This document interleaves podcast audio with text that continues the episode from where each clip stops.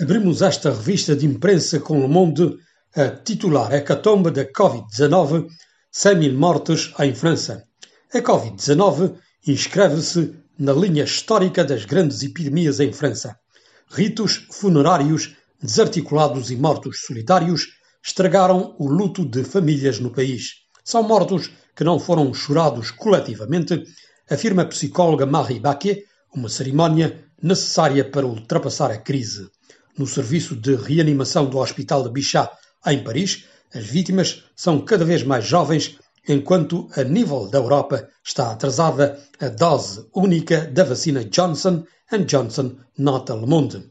Covid-19, as condições de uma saída de crise, titula Le Figaro. Face à ameaça de novas estirpes, a França, para reatar com uma vida normal, aposta nos efeitos do confinamento na aceleração da vacinação e no regresso aos bons dias.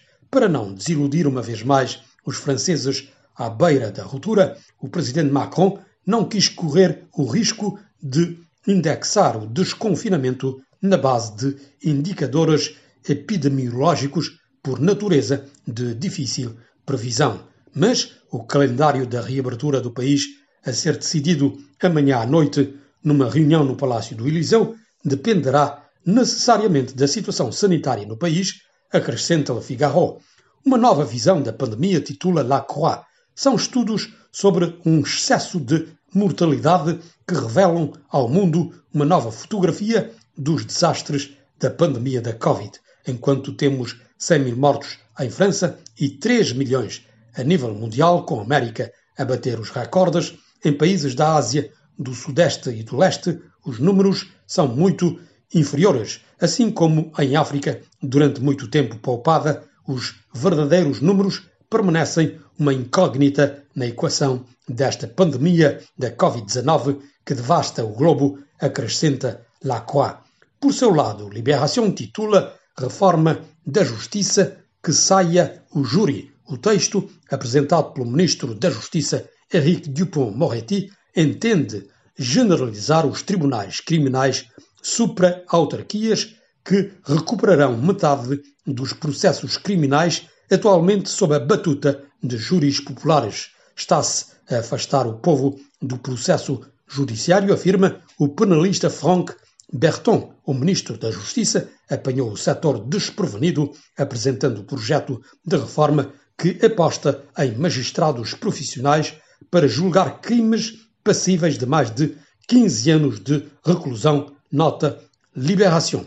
10 ideias para um plano de relançamento social e ecológico, titula Humanité. Face à crise, economistas, sindicalistas e responsáveis de esquerda colocam em cima da mesa propostas inovadoras.